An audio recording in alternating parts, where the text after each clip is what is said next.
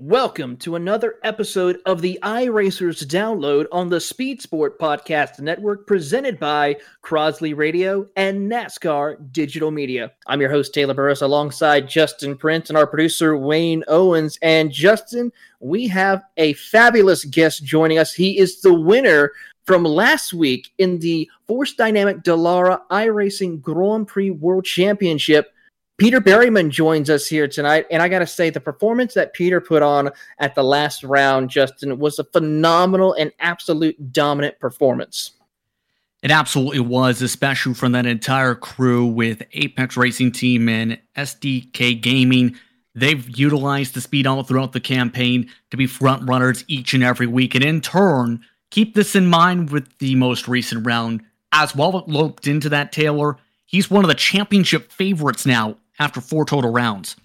He certainly is, and he now joins us on the iRacers Download. Peter, welcome, and I gotta say, congratulations on your strong performance at Interlagos, as well as in this recent round at Monza.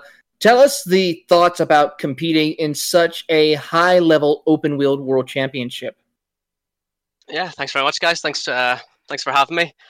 Uh, yeah, I mean, back in the day when the Back when the McLaren M P four thirty was a thing, uh, obviously that was the, the top single-seater championship back then. So um, to now have the, the I R O one come back, uh, as soon as from the announcement that happened, uh, yeah, I've been looking forward to it the whole time. So uh, to finally have a, another top single-seater championship on the sim is, is pretty incredible, uh, especially obviously after, like you say, last round to be now leading the championship. Yeah, yeah, I'm on a I'm on a high for sure. You certainly are. Looking over some of the stats from that race, you led twenty-one laps during the event and was able to hold off Michele Constantini and Johan Harff for the race win, and by very close margins. And explain to our listeners a little bit just how close and competitive this World Championship is compared to maybe some of the other World Championships that we have here on the iRacing service. Yeah, I... I... I think the closest thing comparison-wise, uh, in all honesty, is, is probably, it's it's a bit like a super speedway uh, on the oval side of things. Uh, the slipstream with this car is so incredible, uh, and very, very little dirty air. Um, it makes the racing extremely close. Um, so uh, as you've seen from the, the races so far, it really is huge pack racing. So the, the gaps and the advantage you have to try and get over people is very, very minimal. So um Yeah, it's it's really, really difficult to, uh, you're almost sort of playing a mini game within the race of trying to position your car in the right place for, you know, thinking five, ten laps ahead. Um, so it's definitely, it's definitely quite a bit different than I would say most championships, you know. Um, most championships, you tend to just sort of focus on uh, driving as fast as you can and doing the best job you possibly can uh, within the car. But uh, with this championship, obviously multiple compounds, you've got tire or fuel fill and things like that to, to take into account, uh, especially with the multiple pit stops throughout a race. Uh, there's so much more variables uh, and work that has to go into to a race day. And keep in mind, we mentioned Interlagos was round three. Round four went to Monza. And from your perspective, how would you describe that race? Because it seemed like a dogfight to be the lead car at the head of the draft, it seemed, especially in the closing stages for you. Yeah, I would say this round is quite similar uh, from a personal point of view to, to Watkins Glen. I would say overall, I can't be too upset, but I think deep down it's it's a little bit painful um, to be in such a good position uh, going on to the last lap in the lead, and then unfortunately, obviously losing the win uh, both times. Um, so yeah, uh, deep down I think that sucks a little bit, but I, I guess that's just sort of part of it. Um, it's it's so difficult to. to decide, you know, when is the right time to be ahead, when's the right time to wait. Um, sometimes, uh, especially with the race that's just gone here, I think we we sort of caught on pretty quickly that uh, Martin's car was definitely a bit quicker in the straights than us. So um, going into the to the last stop, we were sort of had it under impression that it would be quite easy to pass and we could position ourselves quite well, uh, which quickly flipped on its head when we realised that it was it was the complete opposite and it was very, very difficult to get past Martin. Um, The first time I got past him, he got straight back past again. And from there, uh, like you say, it's pretty much when the dogfighting started. Um, it was really hard to set him up. Uh, eventually did get ahead, and then going into the last few laps, I, I think I knew that Martin was always going to be a threat just with the, the straight line speed he had. Uh, I think the only real hope for, for myself there to get the win was if a teammate was able to get past him uh, and create a bit of space, but uh, unfortunately it wasn't the case. So uh, from a personal point of view, I don't really think I could do too much different, but uh, yeah, it definitely, definitely hurts a little to, to be so close to the win on two occasions and not quite get there. We've seen on a couple different occasions some of your fellow teammates did try to pass on by Martin Van Loosnord and just couldn't get the run they were looking for before that last lap move going to the opening corners at Autodromo Nacional Monza. Now keep this in mind. For those listening in, it was Martin Van Loosnord who took home the victory in that respective race, followed by yourself, then followed by Johan Harff. In turn, though, with the championship, it's tight amongst you and Johan entering the midway portion of the season, round five. What's been the team dynamic been like, knowing you've got essentially four of you within the top five of the points overall?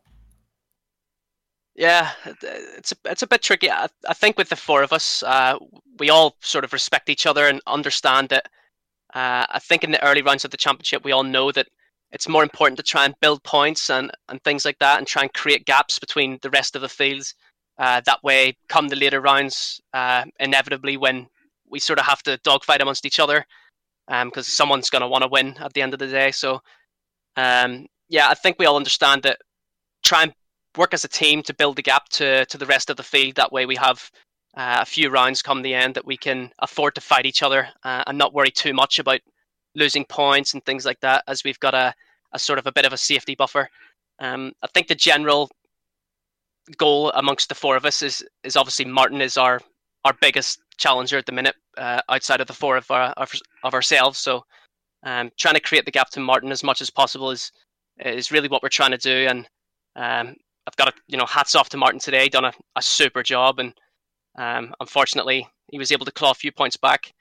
Um, the only positive side for myself, I guess, is that um, I'm able to create a bit of a points gap in the lead of the championship now. Obviously, the championship was tied coming into the, to this round, so uh, able to get a few points ahead. But uh, like you said, it's extremely tight, and I think it'll ebb and flow the whole season until the last, you know, two, three, four rounds when uh, we sort of have to start going for it ourselves and start to be a bit selfish rather than working as a team.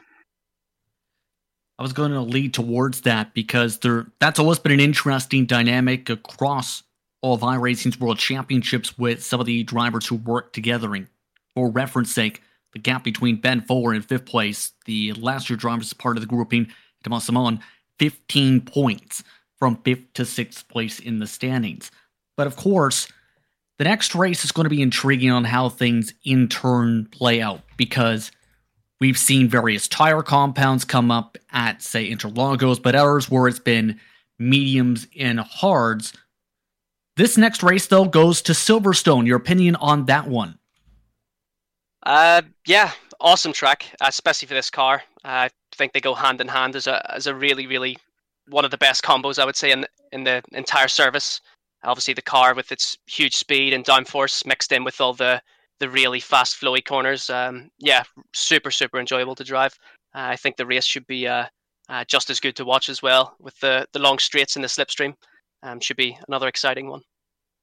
It certainly will be. We look forward to watching you compete at Silverstone, but not only are you trying to compete for a world championship with the Dallara iRacing Grand Prix World Championship, but also trying to get into another world championship, as you are currently sitting third in the point standings for the twenty twenty-one Porsche Contender Series.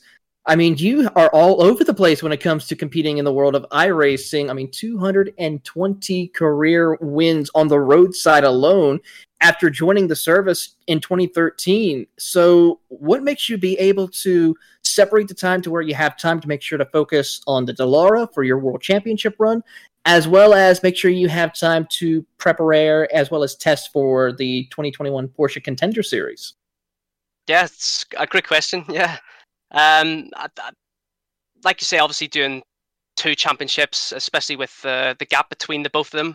I mean, obviously we raced the Thursday evening uh, in the U K for I R O one. We then raced Saturday evening U K for uh, Porsche.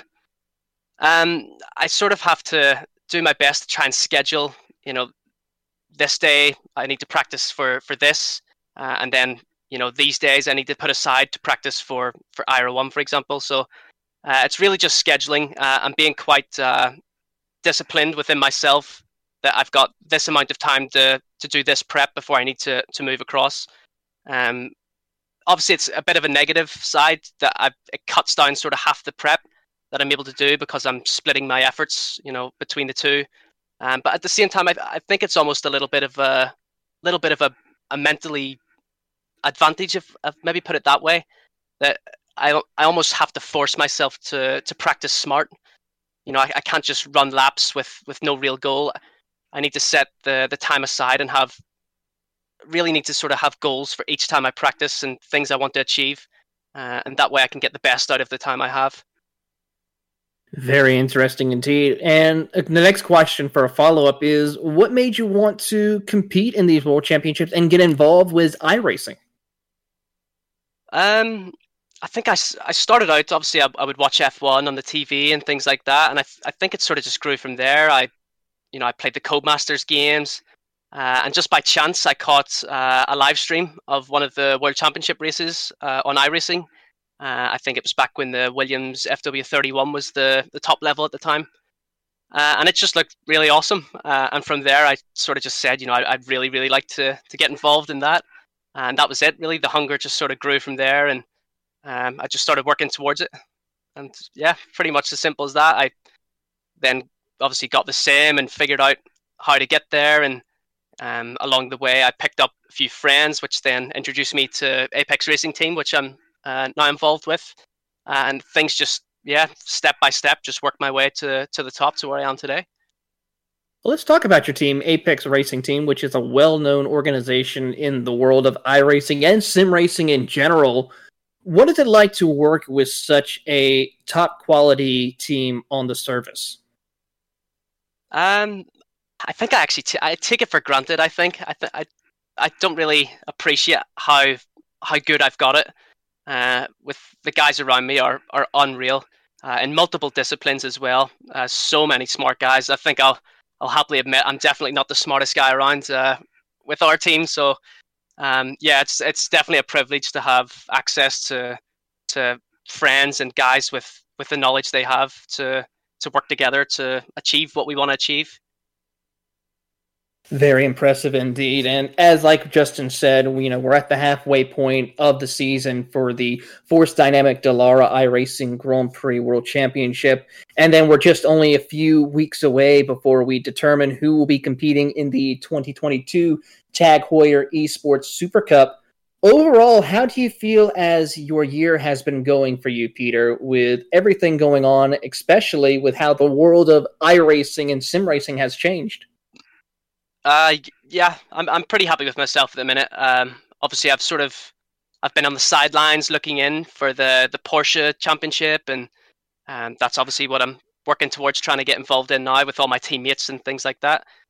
Um, sim racing in general is, is it's just going through the roof. Uh, as bad as it is to say, I think COVID nineteen was, was honestly the best thing to ever happen to sim racing, really. I think that was the sort of kickstart it really needed to, to get eyes on sim racing, and Uh, as you can see, things are just going through the roof. You know, the the names getting involved with uh, in terms of sponsors and things like that, prize money, e- everything's going up. And uh, yeah, I, I fully expect it to keep growing and growing. Certainly is. Well, Peter, as we come to a close on this interview, where can people go to learn more about your career, watch your racing, both in the Force Dynamic Dallara iRacing Grand Prix World Championship, as well as for you competing in the twenty twenty-one Porsche Contender Series? Um, website uh, for the teams, obviously Apex Racing Team. Uh, you can go check that out. Um, you can learn a lot about uh, myself, my teammates, the team in general, uh, and what we're up to. Uh, and if you're looking for me personally, uh, Twitter and Instagram, uh, my name, pretty easy to find.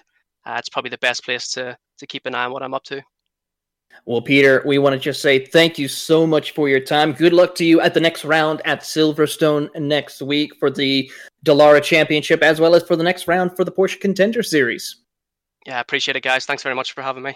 Appreciate of course. It. That is Peter Berryman. He is the winner uh, at Interlagos for the Force Dynamic Dallara iRacing Grand Prix World Championship. Coming up after the break, we speak to the winner at Monza, Martin Van Loosnord. You are listening to the iRacers Download on the Speed Sport Podcast Network, presented by Crosley Radio and NASCAR Digital Media. Welcome back to the iRacers Download on the Speed Sport Podcast Network, presented by Crosley Radio and NASCAR Digital Media.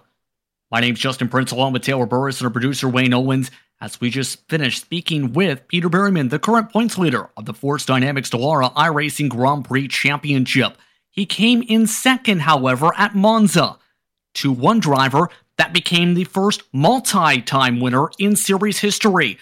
Martin Van Loosnord took home the checkered flag after a similar finish to Watkins Glen, making a last-lap pass, diving his way through the opening corners at Monza before holding on to take home the checkered flag. He now joins us on the iRacers Download. First things first, Martin, congratulations on being the first two-time winner in series history. What are your emotions like after finally getting back into a good rhythm after last round's disaster with the issue with the pit limiter? Thanks, guys. Thanks for having me. Um, yes, this one obviously feels really good to uh, to get back to the win uh, after, you know, hard practice. It uh, feels like, uh, yeah, like, uh, I don't know how to say it, but it's great to be here on the top step again. We've put so much effort in this one and also in the last, all the last rounds. Uh, so it was a shame that I finished sixteenth in the in the last round. Um, didn't feel good at all. Um, so this one feels uh, feels all the better. Now let's talk about that race. We heard from Peter's perspective as the second-place driver in that respective event where they felt it was difficult to try and get around you. How would you describe your vantage point since, for context, you pushed the second stint the longest out of anybody and that, compared to some of the others, had about four lap pressure hard compound tires than your competitors in that pack? Yeah, there was. Um, the, I think they, they ran higher front wing. Uh, so it was really easy for them to follow in the high speed and um, and uh, creep up on my back. But then, as soon as they wanted to pass me, they, yeah, they could they could bring it right next to my front wheels. But then, my uh, at the end of the straight mark, I was just I don't know something like three kph faster, and uh, that gave me a little advantage to not get overtaking uh, get overtaking so easily. Um, so yeah. I think we uh, we both had our advantages, but this uh, yeah this, this race was all about fuel saving, uh, place your car at the right right spot at the right time, uh, just like Watkins, you know. But uh, I feel like the the higher top speed in this round was uh, was giving me a little advantage. And I heard some of that discussion during the broadcast today, where some of the drivers were trimming their wings like that, and the thought process that came in my mind as well as in some of the broadcasters' minds was, it's the tempo of speed. You normally don't hear people say, okay, let's reduce the straight line speed for Monza. No. This is the only track, I think, where we go uh, quite a bit lower on uh, on the front wing, as you can only um, you can only adjust the front wing in this car, unfortunately. Mm-hmm. Um, but uh, yes, The, this, this, uh, in my opinion, Monza has always been a track there where you have to trim the front wing. But with this car, only having the front wing to be able to be adjusted, you you you do want to have turn in. You do want to have um, a, a lot of corner speed, which can be created with this front wing. So it's um, really is a critical part of the car to be um, uh, perfectionized. Uh, I can call it that way. So. Um, yes, we m- could have gone quicker through corners with a higher wing, but it wouldn't give us the the, the, the right top speed, and the car balance will change if you had a, have a higher front wing. In the end of the stint, it's it's tougher to uh, to keep the balance in the car. The car gets really oversteery, and um, yeah, we figured it was quicker for us to to have a tiny bit of an understeery car in the first part of the stint, hoping that everyone was sort of fuel saving, so it would be easy to follow. And um, the end of the stint, our car would turn quicker and quicker and quicker. And basically, I, I could do the quickest lap on the very last lap of the stint. Now, with this round settled on in, you're now third in the point standings, thirteen points behind Peter Berryman, ten points behind second-place runner Johan Harff. Curious on your perspective on this, though, as you had tweeted after the victory today, where being hunted by four Apex Racing Team drivers, those are the Apex Racing Team and S T K Gaming cars, keep in mind, gave me quite some stress, but happy to hang on for the win. And the team representation you have in the championship seems to be fitting in terms of how you've had to be in some of these races, Predator Sim Racing. How would you describe that dynamic trying to battle against those four technical alliance mates like in this championship? Yeah, it's it's absolutely crazy when, you, um, when you're looking in your black box and you see, or you know, in the timing sheets, that you have four cars, basically the same team, four teammates hunting down um, just you. Um, so I could only imagine if the if they had like two cars past me instead of just one, what would have happened? They could have easily blocked, you know, the the, the whole width of the track, and I would have never be able to uh, to overtake them uh, again. So it was key for me to to keep uh, only one car that I had to battle with, and um, that worked out in the end. Because that gave me, uh, I think, with the advantage of the front wing, it was more difficult for them to uh, to make a clean overtake, and uh, they had to out outbrake me into turn one, or they had to outbrake me so so hard. But I was on the limit with braking, and so it made it even tougher for them to overtake. And uh, luckily, we all raced clean. We had a really clean fight with every single one of them. Um, so, yeah, I think um, it's.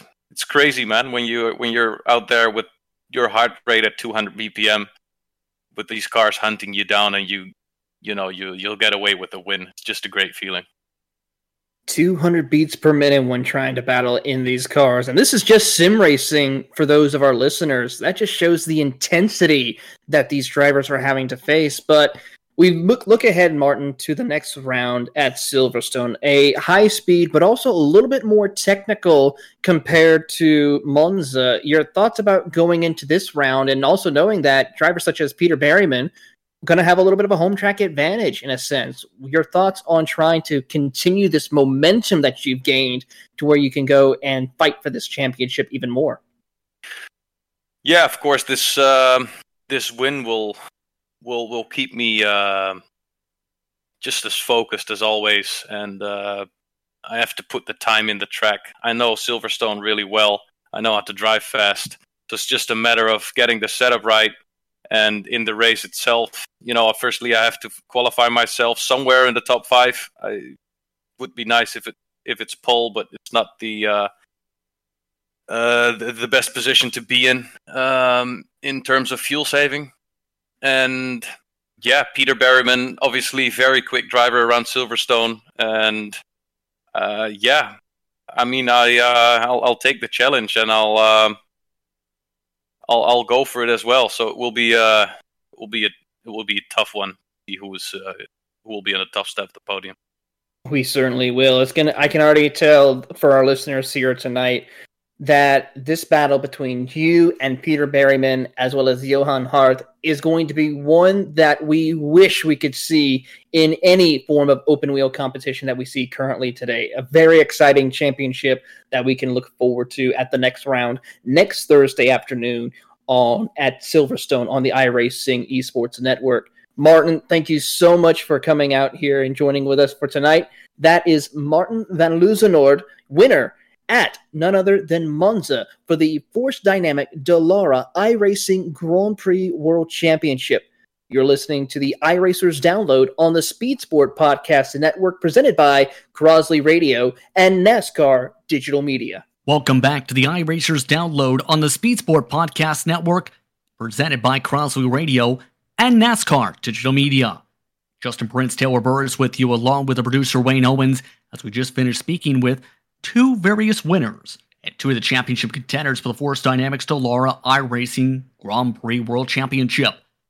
Now, time to turn things over to eNASCAR competition, which recently wrapped up its Road to Pro qualifying iRacing Series in its second round, Taylor, and that was some exciting racing all throughout the entire round, but in the end, it came down to some to the final lap. It certainly did, and to join us to discuss more about this amazing qualifying series, he is the voice of the eNASCAR Road to Pro Qualifying Series, as well as the voice of Podium Esports. James Pike joins us. James, welcome to the iRacers Download. Hello, hello. I don't know if I've actually been on the download yet, but you I know I've done so, so much stuff with the network that uh, it, it was only a matter of time, right? But in, in either case, good to be here and, and happy to talk about how the Road to Pro Qualifying Series campaign ended. It certainly is, and pleasure to have you on. And, you know, Justin and James, I want to open up the conversation to discuss probably one of the most dominant performances that we've seen out of one driver. And that goes to none other than our champion from round two, Donovan Strauss, who started off the season running with Elliott Sadler Esports, then switched over to Bobby D. Earnhardt's Legacy Esports. And just a combination of him just growing as a driver throughout these years and to have a chance to now compete in the Pro Series or the Contender Series later on in twenty twenty-one is going to be phenomenal to see what he can do. I will not disagree with that. J P, honestly, I want to hear your take on this first because I've got mine. I feel like mine's well publicized, but I don't know if we've heard what you think of Donovan's run. So I'll leave the floor to you here and then I'll follow up.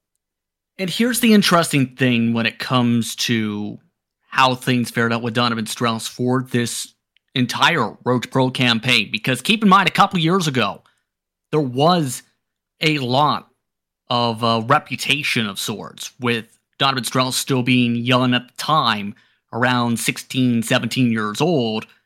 He's really grown up and matured over the past couple years to be able to perform and in turn know how to build the trucks to know what they need to be quick. And I think the main thing to consider is when talking with some of the drivers from the E S C side in particular, he built a lot of those respective trucks. He's taken as much knowledge as possible and built himself up like a sponge. And that, along with his maturity coming together and being more refined compared to in the past, has now helped him in turn become one of the top drivers and prospects we've seen over the past couple years.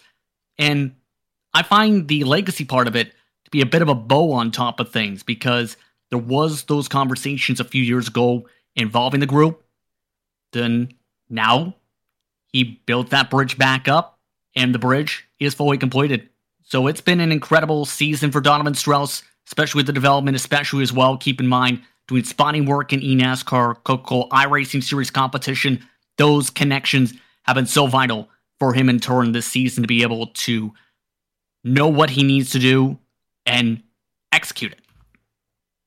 I think if you watch the broadcast we've done on Podium Esports, you'll probably know part of my take on this, but everything for Donovan Strauss this year to me points to year-on-year growth. Last year, when he came out of what was then the Road to Pro, he was, I think, eleventh in points, no wins, four top fives, a, a solid season, but, you know, certainly wasn't lights out the way we saw, you know, Mitchell DeJong, who was runner-up only to Alan Bowes last year, is now racing for a Coke title here coming up next week. And then we get to the Pro Series, and everything that could have gone wrong did go wrong for Donovan. He was thirty-eighth in the final point standings, nowhere near the cutoff to try and make it into the Coke Series for two thousand twenty-one. And in a lot of the races that we've done this year, we've asked him about the learning experience of that, going from Road to Pro and having speed, but Uh, not necessarily being the top guy, and then the way everything fell apart in pro and how he learned from that experience, especially in the Pro Series, to come back to the eNASCAR Road to Pro Qualifying iRacing Series and really lay a flag down. And I feel like that's so much of the story here, that he has learned so much from last year to this year. You compare the stats head-to-head, you know, zero wins, four top fives, nothing really crazy. He led, what, two laps all of last year? This season, four wins in the second round, mind you, to go with the two that he had the first round. So six wins total on the season, six top fives in the second round, seven top tens in the second round, an average finish in the final round of two point four. And those last six races where it really matters the most.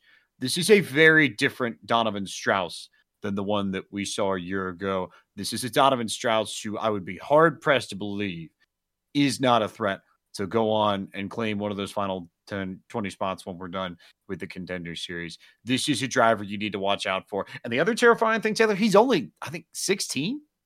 He's got plenty of room to grow. He certainly does, and that's one of the great things about this champ or this Road to Pro qualifying series is that a lot of young up-and-coming talent in the world of eNASCAR are working their way through, and not just eNASCAR, but even up in NASCAR. I mean, another driver we have to talk about who was dominating in round one was a little bit quiet, but still definitely showcased his talent throughout round two is Parker Bretzlaff. I mean, the the Arkema Nord Series driver put on an astounding performance all throughout round one, picked up one win in round number two with five top fives and an average finish of fourth. So he also is going to be a competitor to watch going into the Contender Series later on this year. Absolutely agree with you. And here's the thing to think about now. He's going to be working with Donovan. So if in turn, both of them, I think, are going to feed off each other. And the main thing to consider when it comes to Parker Bretzlaff is he had the iRacing reputation of being a short track racer for many years. And James, you know this as well. He is lights out when it comes to a lot of the short track events across the iRacing service. But it took some convincing, keep in mind, to have the chance to run Road to Pro in the first place. And I think he stepped up to the challenge and lived up to it. There's a reason he was a contender back in the time of the eNASCAR Ignite Series, and nearly won that championship the year Cookson came away with the victory in the closing stages at Martinsville. He has the talent, and of course that real-world experience is going to be very helpful if he can make it to the Coke Series level to have those connections to bring to various teams. Retzlaff and Caden Honeycutt, in particular, of this Road to Pro qualifying iRacing Series crop stand out to me in that regard. This crossover of real-world experience and sim racing experience where you've got drivers that are well-versed in both. You've got Parker, who obviously has the Arkema Nord Series starts this year. Didn't finish any worse than twelfth in his Arkema Nord's East Series starts in two thousand twenty-one, by the way. Pretty solid campaign there. Oh, by the way, four top tens to boot with that. And then Caden Honeycutt, who is right in the thick of a title battle with Bobby McCarty for the late model title in the Cyberrock Carriers Cars Tour. We're starting to see drivers who not only have skill in sim, but also have skill in real life. And the intriguing thing for me, I think, especially over the next, say, five to ten years, is going to be how we watch that crossover and how these drivers take the data that they get from real world and from the sim and vice versa and apply it to either side to make them more well-rounded racers overall. I think it's very interesting that we're starting to see drivers who really can do both. Bretzlaff and Honeycutt are the two that stand out of this crop, but I have a hard time believing they won't be the last two to come along in that line. No, I certainly agree with you on that, James, for the most part, as far as the new talent that could definitely come up through the rank who have both the sim racing talent and experience, but also apply it and utilize it in the real world racing. And of course, one more thing we have to touch about is the bottom half of this top twenty. I mean, we have some returning drivers that once competed in the eNASCAR Coca-Cola iRacing Series, such as Casey Tucker, and then a couple of, and Nicholas Shelton, and then a couple of newcomers. Blake McCandless, Podium Esports' very own, competing in the Contender Series later on in twenty twenty-one. But Justin, I want to start with you. What is probably the biggest surprise driver that made it into the top twenty, and then probably the one that you were surprised that didn't make it into the top twenty? That's a good question, because a lot of the drivers who made it into the top twenty, I was kind of expecting based on a lot of their experience and what they were able to accomplish, and especially the most valuable of which, the respective organizations they were with that had the foundations to bring drivers at least into the top twenty. But one of the bigger surprises, I think overall you have to consider in all of this is, honestly, no offense to Blake, was Blake, because that was going to be an intriguing situation on how things fared out. He started off in disastrous fashion in round two, keep in mind, with several incidents. But then he had one of the biggest comebacks probably in the history of Road to Pro in general. We're not talking about just in this format, which is, of course, new for this season. We're talking about all the way through the history of Road to Pro, probably since its debut and exception back in twenty seventeen. To come back from such a major deficit, to find his way up towards the front from mid-pack qualifying positions, which, mind you, especially in the trucks and especially in this environment, is very difficult to do if you don't stay at the front. It's hard to get to the front. But also, being one of the few drivers who thought, let's try the outside wall at Homestead. Let's try the middle line that worked for many drivers a couple years ago, most recently at Bristol. Let's try this. He was willing to find the different lines to get clean air, and drivers were honestly giving him the space, and he was making them pay. But remember, it came down to the final corner and goes into my biggest surprise of not making it, Justin Bolton, because Bolton, remember, in that same last lap sequence in Split two at Phoenix Raceway, he was in the greatest position to be inside the top twenty. One bit of contact costs a driver that, mind you, was doing shocking things for a driver of his caliber with how he was performing in terms of the preparation. Let's put it this way. Some of the describes, descriptions were, oh, I got it maybe five minutes in the truck the day of the race, or haven't put in testing a couple days before. That's surprising how he was performing that mark. But it was also surprising in turn to see Bolton not make it with how he had been a top five competitor or top ten competitor just about every week.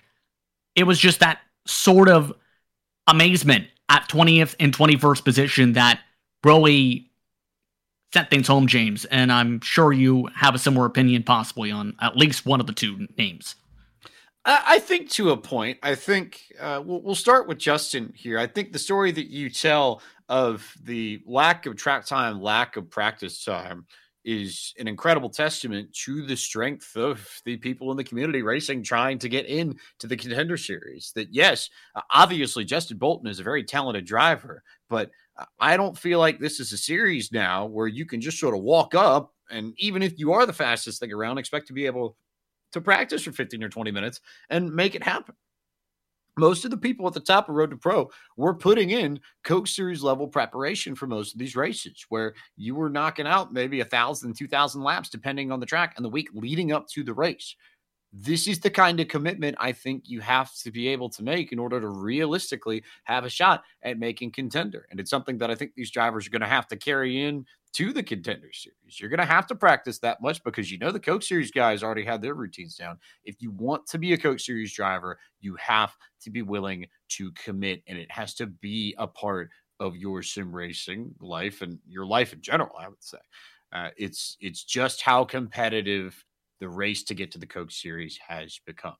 It is unfortunate that Justin didn't make it and got bumped out the way he did. But at the same time, if you don't spend the time, you know, outright committing to it, then you are liable to end up in the position that he has ended up in, where he's going to have to come back and try next year. As for Blake, I- I'm glad that we could talk about this after the fact now, because if there's one thing I've learned being around Blake as much as we have at Podium, it's that Blake has a very distinct appreciation for what made stock car racing great in, I would argue, the rise of the Winston Cup Series back in the seventies and the eighties and the nineties. He has studied the way these drivers attack those racetracks extensively throughout his lifetime. And you can see it not only in the way he races, but in the places where he has the best stats. Where has Blake been at his strongest? It's been at the tracks that have been high horsepower, low downforce. He was best at Rockingham, at Bristol, at Phoenix. Those are the places where he had the most speed, and you look at the finishes, they line up pretty much identically. Where did he get the most points at in round two? Rockingham, Bristol, and Phoenix. All flat tracks, all places where you really do have to get up on the wheel and drive it, and the package doesn't really neutralize your talents. The more we go to places where you take the reins off, the more I think Blake shines. I had a hunch he was always going to get in. I think it was maybe a little bit coincidental, or coincidental, honestly, that he struggled in the beginning the way he did. There was a lot of bad luck that he had at Knoxville and Homestead. It certainly wasn't his fault, I would say, that he had such poor finishes there that put him in the hole. So it, it was a fun story to follow, but truth be told, I always thought that he was likely to get into the top twenty. I just didn't realize it was going to be as dramatic as it was. Now, as far as surprises go on the inside of the cutoff, and people that I'm going to be watching closely, if for no other reason, because I really haven't seen much of this driver and don't know about him. Kyle Peddle, who got mm-hmm. in fifteenth driver into this group. I, I can say unquestionably, personally, of all the drivers coming in for the Contender Series, I know the least about Kyle Peddle. I've seen the Jordi Lopez's. I've seen the Brian LaPrads. I've seen the Brian Mercurios. I've seen the Santi Tires, the Christian Petersons, the Daniel Eberhards. You know, most of the people who come through Contender, I know. I'll be honest, Justin, I really don't know a lot about Kyle Peddle. So I'll be curious to see what he does in the Contender Series against a lot of other drivers. He, he effectively is the one driver who's been racing in one of the few corners of the oval side of iRacing that I haven't seen all that much. So I don't really know what his ceiling is, but if there's one unknown in my book, it's him. But I, I think that's also more of a personal thing, just because I, I haven't really seen him race all that much outside of the Contender Series, or outside of the uh, qualifying series and what will be the Contender Series, rather. I was about to say, he was somebody I was thinking about too, of where did he come from? Then you find out the technical alliance backing. He has the connections in part. He's in the Nova Scotia area. He's got the connections too with Dead Zone Racing in particular. And he's been a longtime sim racer. So he has a lot of that experience to be able to perform. Peddle does. And the prime thing is he's with a team that could help him succeed, I think, too, Taylor.